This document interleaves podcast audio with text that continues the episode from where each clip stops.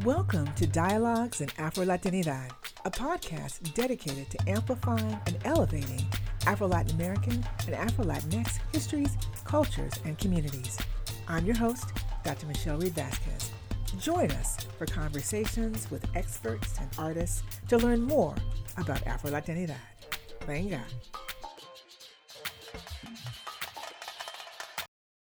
I'm excited to welcome today's guest, Dr. Pablo D. Herrera Veitia. He obtained his PhD in social anthropology from the University of St. Andrews in Scotland, and currently he is the Afrosonic Cultures Across the Diaspora postdoctoral fellow in the Afrosonic Innovations Lab at the University of Toronto Scarborough. His research explores what it means to be Afro Cuban in post socialist Havana today.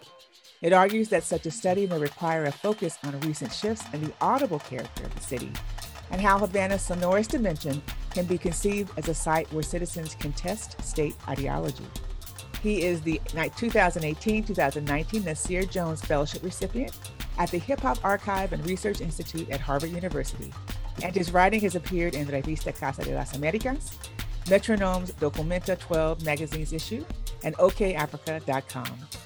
He has also collaborated on several major academic research projects on rap and reggaeton music in Havana, including Cuba Represent and Close to the Edge by Sujatha Fernandes, Cuban Underground Hip Hop by Tanya Saunders, Negro Soy Yo by Marc Perry, and Buena Vista in the Club by Jeff Baker.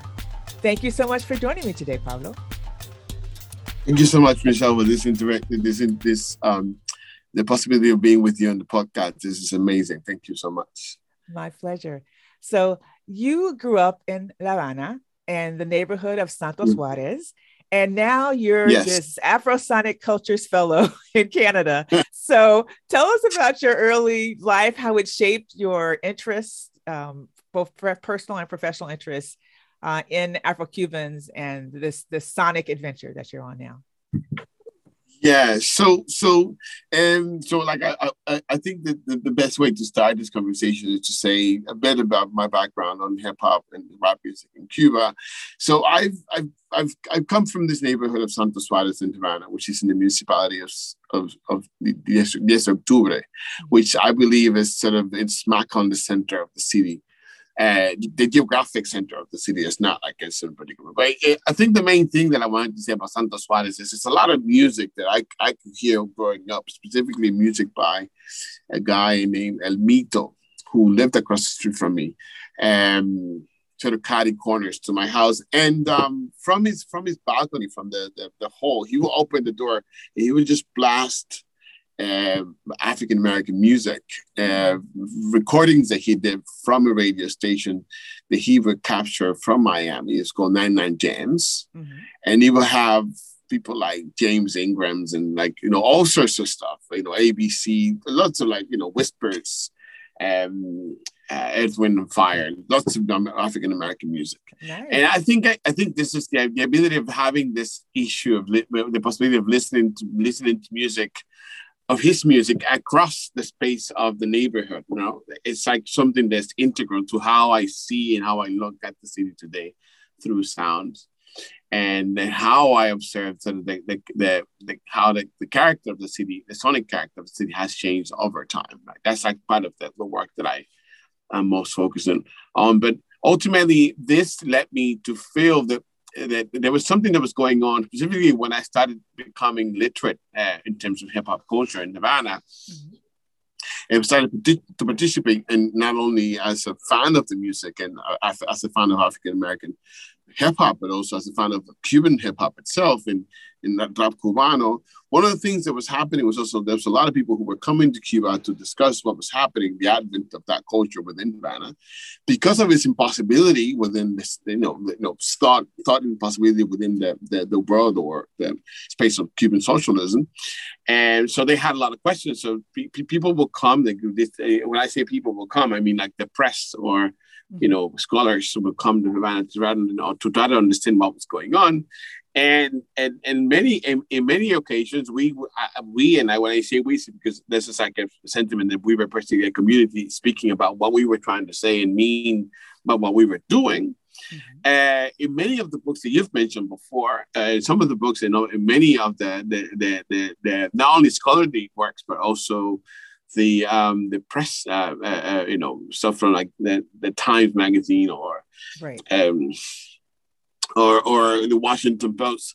I think that the main message is this this view on how uh, how much hip hop in Cuba, rap music in Cuba was basically an oddity to the to, you know within the, within the, the claims of Cuban socialism, mm-hmm. but they did not understood or did not really manage to showcase what were our interests and what we were trying to say and what which which were the questions that we had as as the ones who were doing it. Does that make sense? So I think I think the interest directly comes from trying to add an Afro, basically an Afro-Cuban voice into the, the, the body of work that's being done in Cuba uh, in terms of the advent of Cuban, uh, Cuban hip hop culture to try to say, and also to take ownership in, in, many ways, to have authority to say, this is what really what we're trying to say, but we're not trying to address that, that you know, those, those outlets. We're not trying to address those books. I think this is more a conversation about us and address addressing ourselves directly.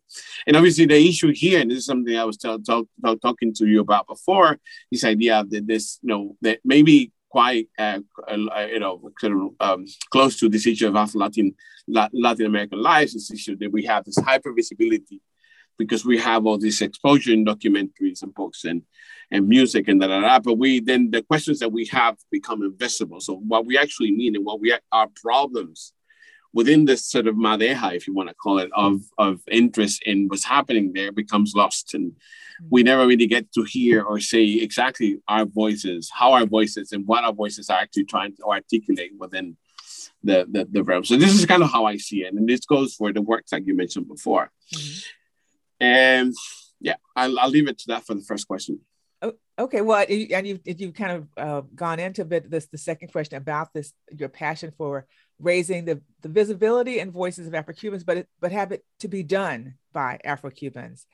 Um, and I want exactly, yeah, yeah, yeah. I want. I just. I, am wondering about your the, the, project that you're working on in um, in Canada. Is that as part of your fellowship? Is is that something that you're addressing within that project?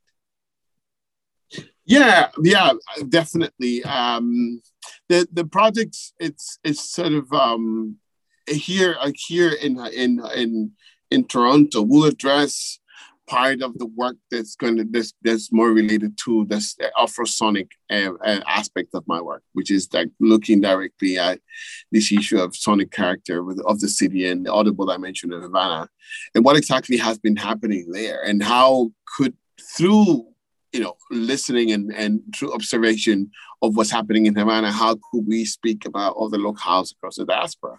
Or how do other locales have, you know, particular ways in which we, we could understand, you know, what's happening in Havana? For example, there's a recent partnership that, that I would like to mention here in terms of this work. And I, am taking the, the, the, the, the chance of talking about it because it's something that's sort of sort of happening um, slowly now. But there's like places, uh, there's a partnership happening between the Afrosonic, uh, the um, Innovations Lab, and the partnership that's doing with SST, which is a, a project led by Julian Henriques, who wrote, wrote, the book on sonic bodies in Jamaica and sound system culture there in Kingston. Mm-hmm. And and I think that what I, one of the things that I'm trying to understand is how this idea of sound system or sonic street technologies applies to if someone, if someone, uh, the, you know, people who are listening to the, the podcast, people have been to Havana, they probably have listened or may have actually come across uh, the presence of, you know, uh, religious drumming in the city.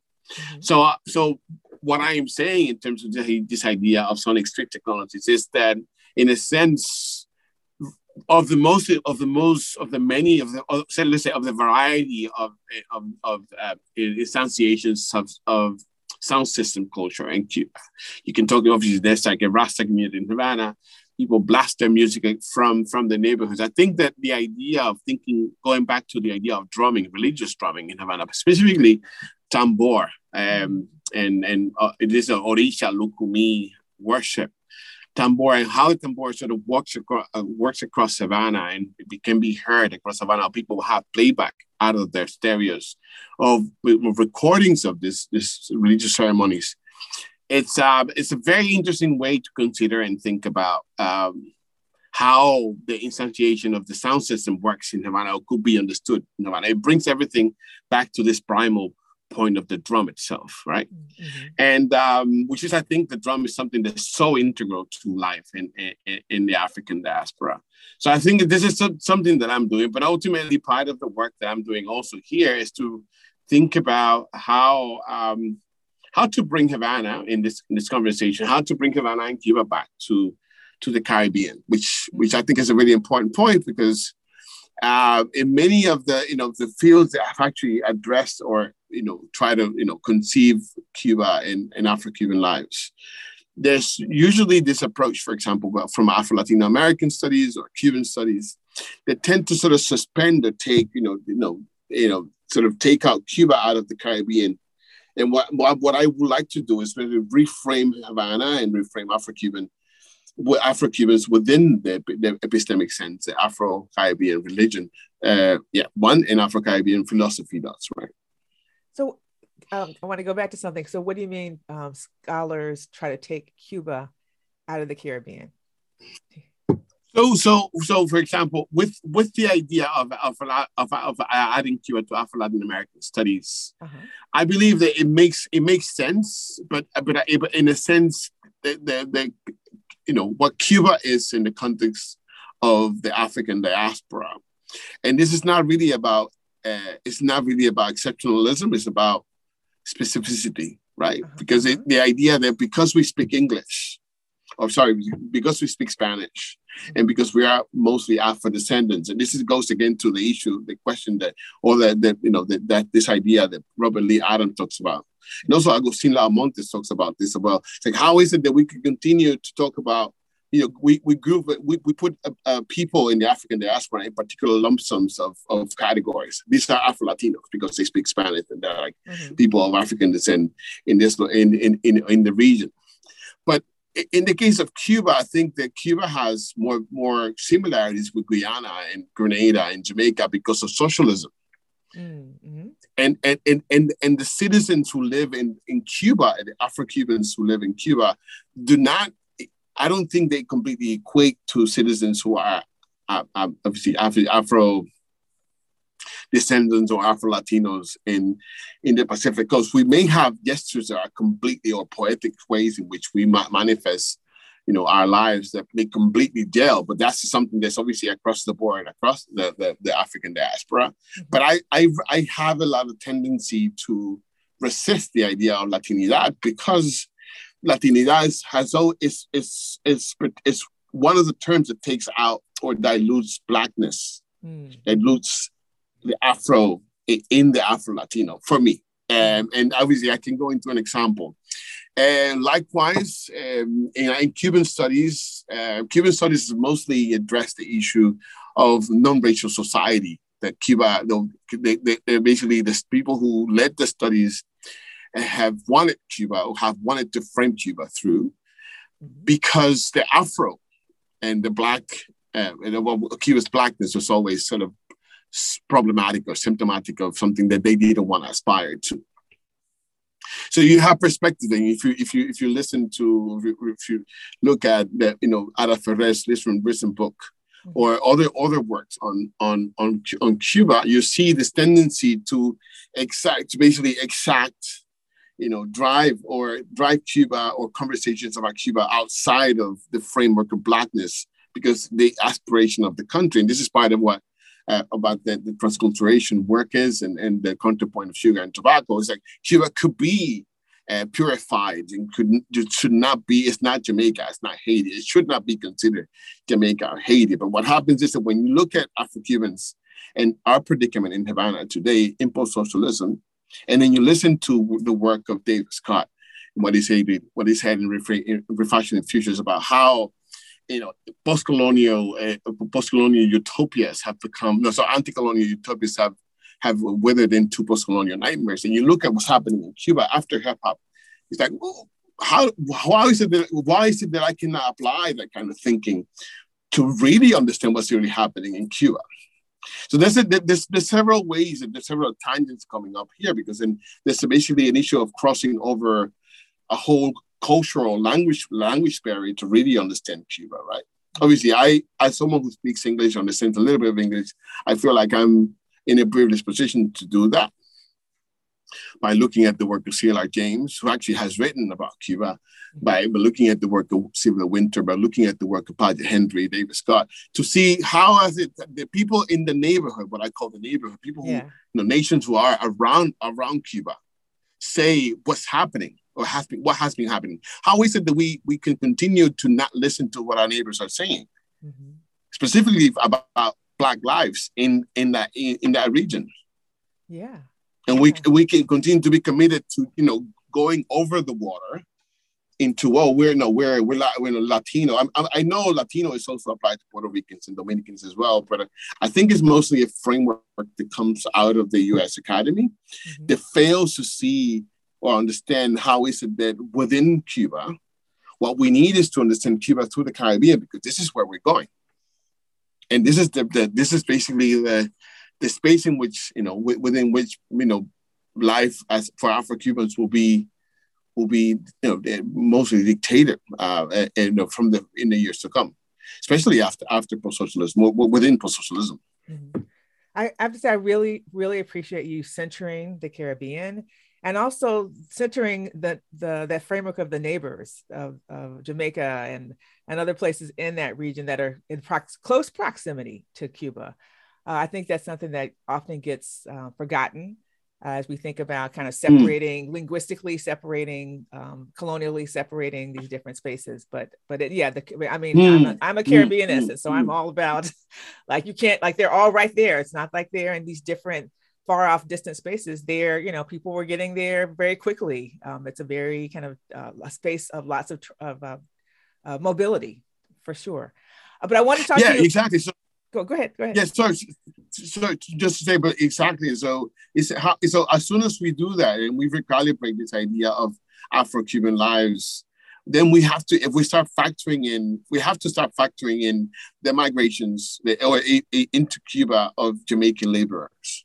Mm-hmm. Of you know Haitian you know migrations of people who come and had you know lives in Cuba, and you can go to Camagüey and have people like groups like Desandann and you know lots of different people who actually migrated to Cuba, not only after the, the French, uh, you know. Uh, uh, you know, or the Haitian Revolution, mm-hmm. Uh, or the French exodus from Haiti uh, through the, the, the, Haitian Revolution, but also people who, after you know, in 19, 1940s, 1930s, integrated the populations of, of Afro-Cubans in, in in the eastern regions from Cuba. Mm-hmm. So how how do we factor in this conversation because like there's a, major weight that's happening in the nation it has to do with the presence of those those people in in, in the islands.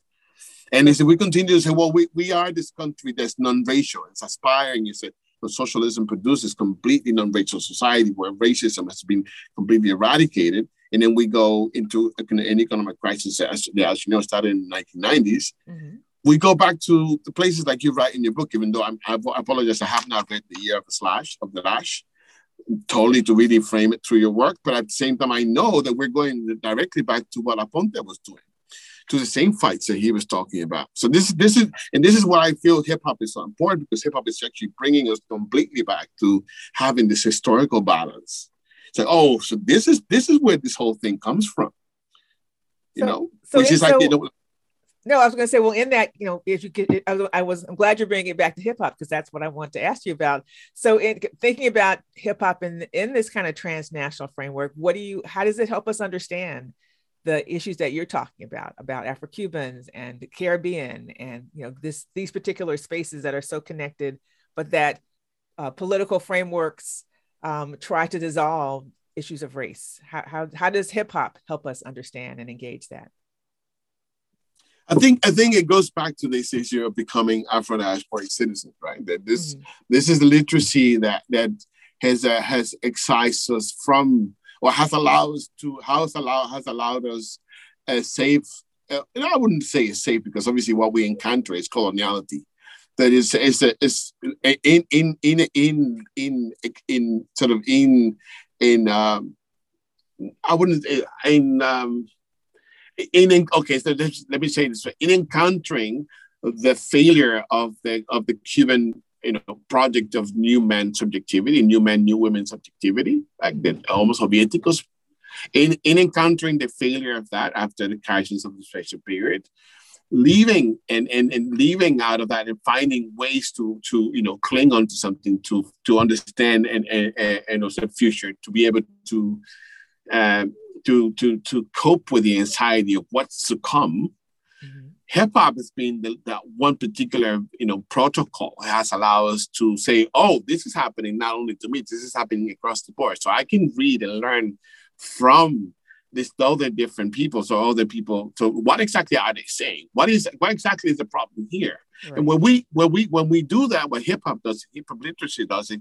it gives us uh, the tools to not only understand the present and and have a way of you know realizing to entrepreneurship and you know and activism or scholarship or you know artistic practices or perform, performative practices the future but also it gives us the tools to understand our history and this is this is the main. I think this is a the, the biggest caliber, the, the biggest sort of uh, uh, weight the hip hop gives uh, these Afro diasporic citizens in Cuba for me is the issue of understanding that that we you know out of it out of a particular historiographic historiographic demand and something that David that David Scott talk, talks about how do we how do we learn that we should be in control of how our history and what we mean is set and it's in this put is put out there right Mm-hmm. So this is this is this goes in these transnational ways and goes again back to the issue of visibility. Our voices become important because it's something that has to do with what have we have been saying throughout the history of, of the nature in which we are mm-hmm. uh, part of. Does that make sense? Yes, yeah. That there are certain refrains that are just have been ongoing, and that hip hop is a way to help amplify what those issues have been and yeah, continue so, to be. Yeah. So, so for example, just just just case in point, in 2001, yeah. I, I was part of the group that brought people who brought, for example, a group like dead prez to mm-hmm. Havana to perform at the at the Havana International Hip Hop Festival. Mm-hmm. And something that happened with dead prez, something that's sort of normal. dead prez had a slideshow on their show. It was around the album. Uh, I think it's a uh, forget. Uh, forget the name of it, Get Free or something. I forget, I forget, I forget the, the name of the album now. And it's like the one that had the, the song hip hop. It's not, it's, it's, it's bigger than hip hop, right? Okay. But the, the in the slideshow, because what happened is like this, this what was happening is with the visit of rappers from the United States of Havana, it's like they had the possibility of, of becoming aware and being in tune directly with people who were within the, the underground hip hop scene in, in, in, the United States mm-hmm. and learn from them directly. So what they're looking at the at the slideshow is is is let's just say it simply it's like the blacks that are behind the work of or the black lives or the afro african americans that are behind the work of dead prez. Mm-hmm. so what what so what happens here is that what the, the, the, question that that presentation on the slides the live show in my understanding posits for people is like where are my blacks? So as soon as people make just sort of draw that equation it's like where are my blacks? And they start looking back you start going back and encountering people like Inti Bandera. You start encountering people like, you know, and you start, oh, oh, oh, oh, oh. And this is like you start really realizing. And so this is this is the work of history making and history, historiographical will, right? That comes out of of out of through the, the through participating and, and becoming literate in hip hop culture, at least for me. And this is how I see it. So you you've touched on um, this the histories, uh, the repetition, the looking for um, uh, Afro-Cuban uh, figures. But I'm wondering, uh, kind of bringing it to the present, what do you think are some of the most urgent issues uh, for Afro-Cubans, um, uh, Afro-Cuban communities, Afro-Latin American communities, broader Caribbean communities, as they relate to you and to your work? Right. So so this is this is a really interesting question because I feel like one of the, for example, me personally, I feel like my work is so Cuba centered that I fail. I, I, I have to recognize that I think I fail to see it past the borders of Cuba. I mm-hmm. see things that are happening in, in Jamaica, but I wouldn't I wouldn't be able to really completely gel it into a statement that says this is you know this is characteristic of something that happens across. I think that the issue of coloniality and how to work or circumvent or you know work through coloniality and still be is something that's that's really important. But for within my work the issue of history and the issue of revising history through hip hop archives uh, archive studies and through creating or voicing uh, Afro-Cubanity within the, within the work that we do is something really important. So what I mean by this is, for example, in my in my work directly, what I'm trying to do is reframe, you know, in this issue of Africana, in this issue of Afro-Caribbean religion, oh, sorry, Afro-Caribbean religion and Afro-Caribbean philosophy, I'm reframing my commentary and my my my, opera, my opera, operational, operationalization of the of the things I've discussed through Odu Ifa oracular figures. Does that make sense? Yes. Can you but can you elaborate a little bit more? So, for example, for example, I so that that I in chapter two of my thesis is called uh, uh it's called um uh, chapter two of my thesis. I talk about um um I have like Mark Campbell on the other side, and he's doing some. Um, I'm, I'm really happy. He's the person who actually got me to come here, work here at um, at um, um, UFT. So I really appreciate Marcus right here. You, you don't see him, but he's like with the camera. I don't know why he's doing. Oh, okay. I'm giving you a tour. How are you doing? I mean, he doesn't see me properly, but it's okay. Oh no! oh, because I turned the thing around. I'm so lame. Sorry about that. hey, Sophia. Yeah. So, so basically, um, so, so for example, one of the things that that that, that chapter two talks about it's about, um, and this is part of something that I use throughout all the chapters in the thesis, is how to think with a, a, a concilio de voces, which is the priests' council, uh, how to think or conceptualize ideas of how do we hear and the virtue of hearing. Oh, or, for example, the issue or, or the or, or the or the, the, the problem that we have as Afro-Cubans, that our advice to Cuban society has encountered an issue of non-listening, historical non-listening. Mm. So, for example, I've come uh, I've come to understand or discuss ideas with this this uh, these people who are Ifa priests initiates, uh, Ifa divination initiates to say, for example, which which which Odu Ifa, which oracular figure speaks about the the virtue of listening, and which one which one uh, places a case of the, the, the problem of not listening, right? Which actually ultimately is about good character. But the idea here is that, for example, in Odula Kokana Sode describes and a person here, and the person that we're describing here in my in this case of work defines it's like a it's a it's a it's a fabulation of what the nation will do historically, right? So this in this fabulation, obviously, this is Saidiya Hartman's sort of critical fabulation idea. But again, like if we are discussing what the nation has done so far, or ideology or the state so far, this issue of kind of sode is applicable to what's happened to Afro-Cuban lives. Or if we conceive the idea of the virtue of listening, we can think about a as, this, as the Odu oracular figure in which for the first time, the human head was produced or created. And with the human head, all these five senses, including the, the sense of hearing, right? Mm-hmm. So then, for example, and that's that's one. And then I, I discussed the idea of an ethics of, uh, of an Afro-Cuban ethics of, of, of collaboration, where the council, the, the Concilio de Voces becomes a framework, a model to understand um, other ways in which in which I produce a, a, a conceptualization of frame or conceptual frameworks that I that suspend non-Afro-Cuban ways of doing that. Uh, when when it when in, in the in the following chapter, I discuss this issue of uh, hip hop archives, for example, and I speak to another Babalao again to, to, to sort of think about what exactly would be the way to consider this idea of archiving particular objects. So we come up with another another Odu, like Osakuleya, which discusses ancient libraries. I think the main issue here, and, and this is where it becomes sort of problematic, is it's there's a major issue of gender is mm-hmm. attached to this issue because obviously these are male propositions or man or, uh, of black man proposition of how to conceptualize something through an African framework or lens. Mm-hmm. But I think that this is something that obviously is always a proposition, it's a provocation to, to, to, to incite ways in which our community can think about um, ourselves and, and, and, and, and frame what we do. Absolutely. Well, I, I, I, we're running, we're getting low on our time. And so I, I want to ask, um, as I do uh, at the end of every uh, episode is, in addition to the work that you've been doing, what other kinds of resources, specific resources, would you recommend to people who want to learn more about um, Afro-Cuban. Uh, yeah. So, so in a, yeah. Yeah. So in addition to the books that I said, I can repeat them again. We have we have Tanya Saunders, Cuban, the Cuban hip hop, the Cuban underground hip hop movement. Mm-hmm. We have Marc Perry's. I can say the years if you want, or I uh, can uh, just no, give fine. you the, we'll, the name. We'll, we'll put all of the information up on our on our episode resource page. So yeah, there's also Marc. Yeah, Marc Marc D. Perry's Negro Soy Yo. Mm-hmm which talks about uh, race citizen. It's like um, really interesting.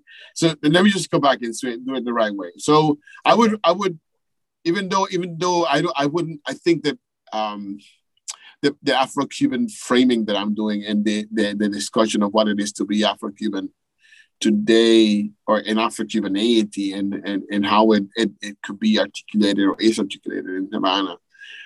Um, that conversation supersedes the idea of Marxism or you know i think that cedric robinson's black marxism will be important in this case to as something that could set the tone to understand what we're talking about specifically because he has influenced people like frank Guridy's work in forging diaspora I think is really important. So, um, and obviously, forging diaspora, uh, Guridy is like sets a historical note on people to people relations between Afro-Cubans and African Americans before 1959. Right. It appears as a it appears as a nuanced way to explain how the work of Black August, for example, Black August Collective, mm-hmm. and Afro-Cuban hip hop culture uh, experience rekindled that connection from 1997 to 2002.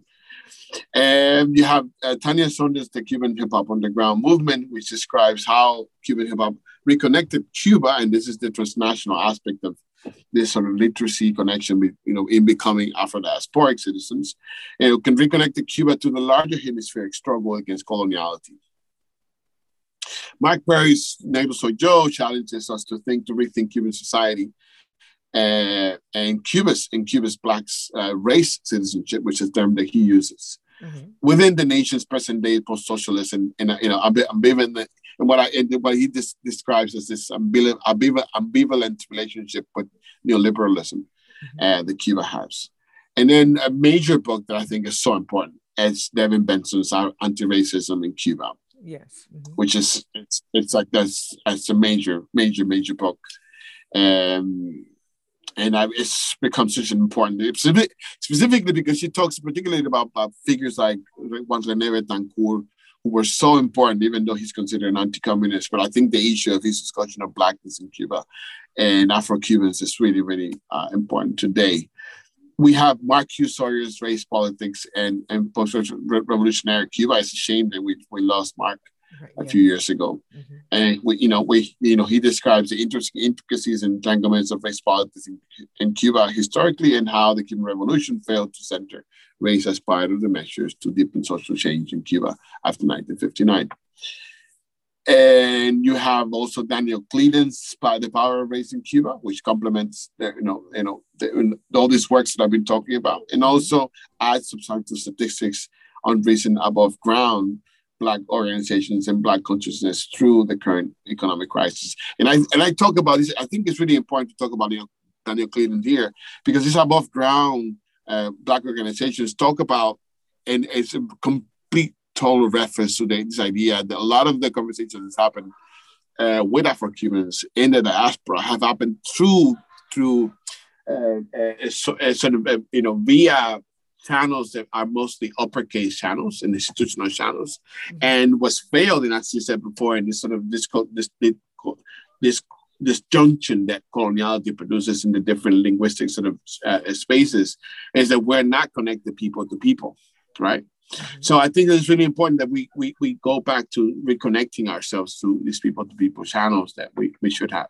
Uh, Odette Casamayor Cisneros' analysis of, of race during Obama visit to Cuba could be a very refreshing, very important um, thing, uh, article to, to look. And she, you know, she was one of the most vocal critics of the um, of, of, of this visit. And I think that what she talked about was really, really important.